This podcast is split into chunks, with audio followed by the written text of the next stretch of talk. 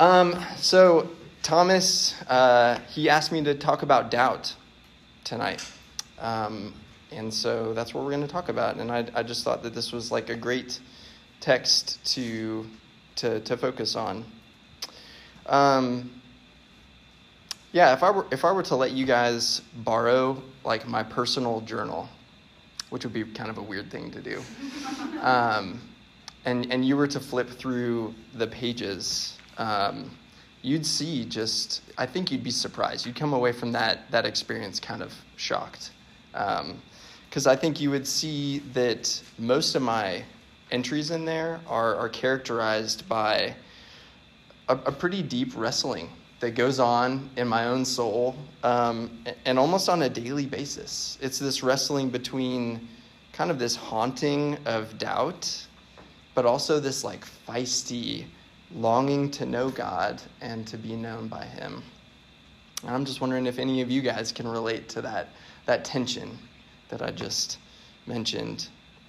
Um, because I think we live in an age where, if we're honest with ourselves, our belief or our unbelief, because I don't want to take for granted that some of you might be here and, and not be followers of Jesus. But our belief and our unbelief can both feel fragile, it can feel contestable. Um, as followers of Jesus, we're haunted by doubt. We, um, we feel pressured in our faith, um, probably more so even at the university level, um, because there are just so many options, so many other options out there. How can Christianity be like the only right one? Um, but as I think as non-believers, you probably feel haunted too by by transcendence, transcendence, this internal longing for something beyond our material existence. Um, and I think that the stories that our secular world tells of like modernity, that um, science kind of is, is, is the big story to organize our lives around. Or postmodernity, this like you do you take on the world. I think that those stories have just failed to replace religion. Uh, they've been around for a long time and they've failed to, to replace belief. Um, and so I think that both of us, believer and unbeliever alike, that we're going to find a friend in Thomas, um, this Thomas, um, and Thomas Kuhn. Um, I think he thought it was funny that I was talking about Thomas in his absence. Um, but I think we'll find a friend here in Thomas because, um, as, as a philosopher Jamie Smith, he's coined this phrase we're all Thomas now. We're all Thomas. Because, like him, we live in this disorienting limbo between belief and unbelief. It's disorienting because our struggle to believe it's not only like in our head it's not only intellectual questions but it's also deeply emotional too we struggle to believe in god because of heartbreak that we've experienced because of how broken our families of origin are we struggle to believe because of dashed dreams or unrelenting addictions if, if i'm honest it's not questions about the like exclusivity of christianity or the existence of hell or inconsistencies in the transmission of the New Testament that make me question the goodness of God. It's, it's the fact that I, I just can't stop yelling at my kids. It's the fact that my friends' marriages are falling apart. It's the fact that mental illness plagues my family of origin. It's just these deep emotional questions. Do you guys have questions like that? Questions that, that just grind away at your soul every day. Well, Thomas's doubts were like that. Um, can we consider his story just real quick? Jesus, your best friend, someone that you would die for, um, we, we read about that in John chapter 11. The one that you thought would redeem Israel, he's just been killed and buried. Um, he's been killed and buried. And not only that, your other friends, the people that you've spent the past two to three years with, on the road are now scattered in fear. And Peter has denied Jesus, Judas has betrayed Jesus, and your world is just turned upside down. And you keep talking about the marks of the nails. In verse 25, marks of the nails, marks of the nails. Why does he keep talking about the marks of the nails? It's like that picture of Jesus being crucified is emblazoned in Thomas's mind. It's like he's almost still back there, stuck in that moment. It's because he saw his friend killed. Like Thomas saw Jesus die before his very eyes. He saw the nails go into his hands and his feet. He saw a Roman soldier thrust a spear through his side. You, you saw his body go into the tomb. And now your friends are saying, I've seen the Lord. And that seem, seems offensive to you because you know that there's no way that someone can come back from the dead. Jesus is dead. End of story. These are emotional doubts. These are emotional questions um, that derive from the heart wrenching pain of like trauma and loss. The out of body panic that, that comes when everything you thought you knew to be true is now a question mark. Have you guys been in a place like that? Just where everything you thought, just like life, the, the rug has just been like torn out from underneath your feet, and you, you just don't know which end is up. And, and we don't know what to do with our belief in the midst of that, in the midst of those emotional questions. And, and that's our problem. We don't know what to do with our unbelief, believer or believer, or our unbeliever. Like, is there a way forward when we experience doubt? And so that's the question we're going to ask together is what do we do with our unbelief? I'm going to just say a short prayer.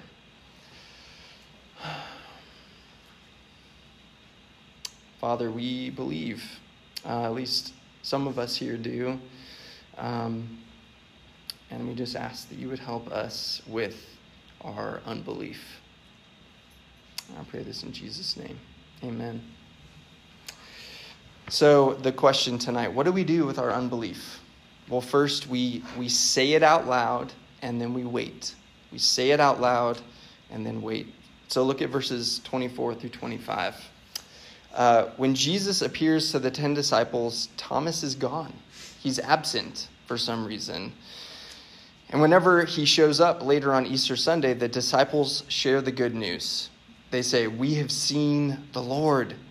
But it's not received as good news by Thomas. He says, Unless I see in his hands the mark of the nails, and place my finger into the mark of the nails, and place my hand into his side, I will never believe.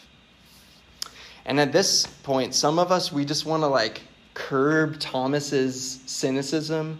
Like, Thomas, just shh, shh, you're making us look really bad right now. like, but I think, are we supposed to shake our head at Thomas or follow in his lead? Because, sure, his unbelief is super messy. He's not listening to his friends, the combined testimony of his friends he's making demands of God. He's saying, unless this happens and this happens, I will never believe. But I think at least he's talking about it. Like, at least he's saying the scary thing out loud, right? And I, I imagine, like, you want RUF and the church that you go to, you want it to be a place where that happens, where you can bring the mess of what's going on inside of you and, and be received with, hey, tell me more or like, you too, instead of, hey, figure out your stuff and then you can come back. Um, I know that this first step feels risky though, because some of us have just gathered by observation that to have doubts is, is dangerous. You know, we, we've, we've done the scary thing of bringing our questions to people and we've been met with trite answers, right? Or, or just like, don't, don't ask the questions. Um, and we've, we've, we've been viewed as lesser than, or like our faith is, is small. How will people respond? That's the question. But I think it is a necessary step to say it out loud. And so we take the faith that we have, even if it's, it's tiny, like the size of a little chia seed kind of faith. We take our um, faith with all of the unbelief mixed in and we say it out loud to each other. Do you have a, a trusted friend here or maybe at the church that you go to that, that you feel like you can say those things to? I hope you do. So we say it out loud to our friends and we say it out loud to God just in the form of prayer and then we wait. That's the second part. We wait. So Thomas voices his doubt, and then what happens? Look at verse 26 with me. Um, eight days later, where you and I might be tempted to, to move in quickly and to soothe Thomas's pain, Jesus waits. Jesus waits. I just wonder, like, what do you think those days felt like to Thomas? Day one, the disciples are like, We've seen the Lord, Thomas. Day two, We've seen him. I, I, I promise. Day three, I'm pretty sure that we saw the Lord. Day four, I, we saw him, right? Day five, man, Thomas, I don't know. Maybe you're right. And six and seven, um, those days would have been so hard. but, but for some reason, Jesus felt like it was okay to make him wait, for Thomas to wrestle with the strange testimony of his friends. Jesus is okay with letting us live in between belief and unbelief for a time. Are you okay with that? Are, are we okay with that? I think so often we're, we're afraid of what others' doubts will do to us that we can so quickly just throw a Tim Keller book at them or like a 15 minute podcast and call it good. And, and those are good resources, but I think we do it to like get our heart rate lower, right? To soothe our own anxiety. But what does Jesus do? He waits for an entire week.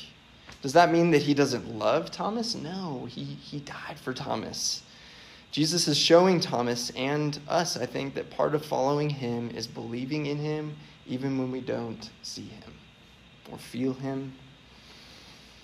And so we voice our doubts and wait. Uh, this movement here, it reminds me of the lyrics of this this this modern psalm. Um, do you guys know Mumford and Sons? Am I dating myself? Okay, good, good, okay. So just listen to these words. It's a beautiful song. It's it's called "Believe." I had the strangest feeling. Your world's not all it seems. So tired of misconceiving what else this could have been. I don't even know if I believe. I don't even know if I believe. I don't even know if I believe everything you're trying to say to me. So say something. Say something. Something like, You love me, unless you want to move away from the noise of this place. So open up my eyes. Tell me I'm alive. This is never going to go our way if I'm going to have to guess what's on your mind. Man, those are honest words. And I just wonder, like, in y'all's emotional doubts, um, those heart wrenching moments, what would it look like for you to write a song to God? Um, like your own psalm, your own psalm of lament, just being honest with Him. I mean, some of the psalms, I don't know about you guys, but like they make me uncomfortable. Like there's anger in there, there's there's ex- extreme doubt and fear right in there, and and some psalms go unanswered, right? And so I just wonder, what would it look like for you to write a song, to, to, to journal an honest prayer uh, to God about your doubt. So, this movement of voicing our unbelief and waiting, it happens in the midst of our, our week. And at the eventually the week comes to an end, you know, we and it's time to gather again on Sunday. And that's what we see happening. Um, and so the second point, we gather and see. What do we do with our unbelief? We gather and see. So look at verse 26. It says eight days later, and, and some of your Bibles might say a week later. Um, and that's because the Jewish reckoning of time, it counted the first and last days of the period described, which means that this is the Sunday after Easter. It's the Sunday after Easter. It's not Monday, eight days later, in our kind of reckoning of time. It's, it's Sunday. And so we see that this fearful band of Jesus followers gathered again for worship. And this time, Thomas is there. He's there with them. And John, the gospel writer, he doesn't record how the other disciples responded to Thomas's unbelief, but however they did, it must have been in such a way that Thomas, he felt welcomed and safe to, to stick around and show up the next week. And so we need to gather with the church especially in the midst of our doubts. Um, while our doubts are very personal to us because they're often connected to the emotional pains of our story, we're never supposed to deal with our doubts in isolation. Um, a few years ago, I remember feeling so blindsided when I heard that Michael Gungor. Have you guys heard of? Okay, good. I mean, I'm so I'm not that old. Yes. Um, but Michael Gungor, he's one. He was one of my favorite Christian artists, and he had come out with the news that he was no longer a Christian. And it was heart wrenching to me. And since then, I've heard so many faith deconstruction stories, both from close friends, guys who were in my wedding, um, and people that I that I don't know. Um, these used to be Christians who tell stories of powerful life transforming encounters with Jesus, who, who didn't know a day without knowing Jesus, who then started having doubts and didn't feel safe to bring them up with a pastor or, or with a friend. Um, and so they, they struggle with those outside of their church community in isolation. And I just want to say, like, before we move on, if, if you are, like, in a place like that, kind of struggling with doubt, I just would say, hey, don't go anywhere. Like, keep coming. Come to RUF. Like, come to, to church every Sunday. Get into a small group. Like, we're not meant to do life at all alone, but especially in the midst of doubt, we're not supposed to do, um, do that alone. And so, the second part, we, we gather, but we gather in order to see. So, look at verse 26 again. Says, Although the doors were locked, Jesus came and stood among them. You know, we gather on the Lord's day not only to see one another, but to see Jesus himself. And you might, me, you might be wondering, like, what do you mean? How do we, how do we see Jesus? And maybe you're thinking, like, man, Thomas and the disciples had it made. You know, Jesus was there in the flesh. They actually saw him, touched him, ate with him, heard him speak. Man, if only I could see him, then my doubts would just would just disappear. Well, let me remind you that, like at the end of Matthew, that you know they're worshiping Jesus on the mountain before he he ascends into heaven, and it says this. This is crazy to me. Now the eleven disciples went to Galilee to the mountain to which Jesus had directed them, and when they saw him, they worshipped him, but some doubted. Have you guys ever caught that part? It's just before the Great Commission. And we read that the disciples who see Jesus in all of his uh, resurrection life, like doubted him still. Second, um, I just I don't think Jesus left us with scraps. You know, we gather on the Lord's day, we see Jesus in the preached word and sacrament. So look at verses 30 through 31.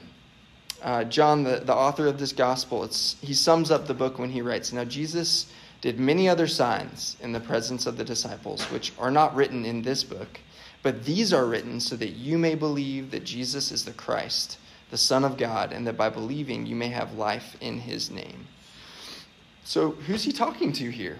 It's the recipients of this gospel. He's talking to you and to me and to you. Um, he's talking to both those at the end of the first century and us. It's us, it's Christians who've never seen Jesus in the flesh. I don't know about you, but I've never seen Jesus in the flesh. But those of us who have believed in, in the testimony of the apostles about the risen Jesus. He's telling, John is telling them that this book, this eyewitness account of Jesus, um, is enough for us to see him clearly and believe. So, just as Jesus comes to this fearful band of disciples on the Sunday after Easter and says, Peace be with you, uh, we gather under God's word. We gather and, and receive the sacrament, um, the Lord's table, and we, we hear him say, Peace. Will, peace. Clay, peace. Hannah, peace. Like we, Victor, peace. Like, um, and, and that would be enough. But Jesus gives more. He shows Thomas the marks of the nails and the wound in his side. Man, what an intimate scene. What an intimate scene. And, and we see Jesus' scars too in, in the broken body of Jesus, in the, the, the sacrament of the Lord's Supper, where bread and wine signify and seal Jesus' sacrifice for us on the cross. And so, what do we do with our unbelief? We voice it and wait Then we gather together and see the risen Lord. And then what? Well, there comes a time to make a decision. We either believe or we don't. So look at the end of verse 27. Jesus says to Thomas, Don't do not disbelieve, but believe. And Jesus calls Thomas out of his unbelief and into, into belief. And something I, I, find interesting here is that we can't be certain, I don't think, that Thomas, you know, actually got out his like magnifying glass and started investigating the marks of the nails. The passage, it speeds up here. Jesus commands Thomas, don't disbelieve, but believe. And, you know, instead of putting on his like rubber gloves and performing an autopsy, like, it just moves so quickly until Thomas is proclaiming, like, my Lord and my God. He believes. And notice this that Thomas believes not because his demands had been met, he believes because, as one commentator puts it, um, Christ's personal self disclosure overwhelmed his unbelief and drew Thomas to Christ. We can have the most refined arguments that, you know, shore up our intellectual doubts um, we can have prerequisites to faith. God, if you if you do this and this, then I will believe. Um, we can shut the door uh, to Jesus as hard as we can, but then a personal encounter with Him, with the risen Lord, can just overwhelm our unbelief like it's a sandcastle and, and the tide is just coming in. The force of the rising tide comes in and just takes it away. We, like Thomas, we can unexpectedly become believers. I, I want to hear some of your stories. Um, if that's if that's where you're at, if that's what happened to you. And Thomas's confession, it's worth noting here. He says to Jesus, "My Lord and my God." It's the most beautiful and liberating confession to those who've encountered the risen Jesus, who pursues them even through the messiness of their doubt. Look at verse 29. Jesus said to him, Have you believed because you have seen me? Blessed are those who have not seen and yet have believed. And I think if this is a rebuke, it's, it's definitely a gentle one to Thomas. Jesus, he now moves his attention from Thomas to those who will never see him physically, um, but will still believe. He speaks this benediction over you that you who haven't seen me are blessed. You who have still believed, though you haven't seen me, are blessed. This is how Jesus, uh, following Jesus, will work after he ascends to the fa- Father. Believing will require feisty faith. Um, and th- this faith that the New Testament speaks of, it's not void of doubt or disbelief um, it, but, but it knows what to do when questions come up in, in our hearts. Uh, we voice it and wait. We gather and we see, and then we believe or we don't. And I'm just wondering what step do you guys feel like you need to take next? What does like a small, um, courageous step for you look like in this place? As we see in this passage that both locked doors and the most adamant unbelief can't keep Jesus from turning someone into a believer. So be careful.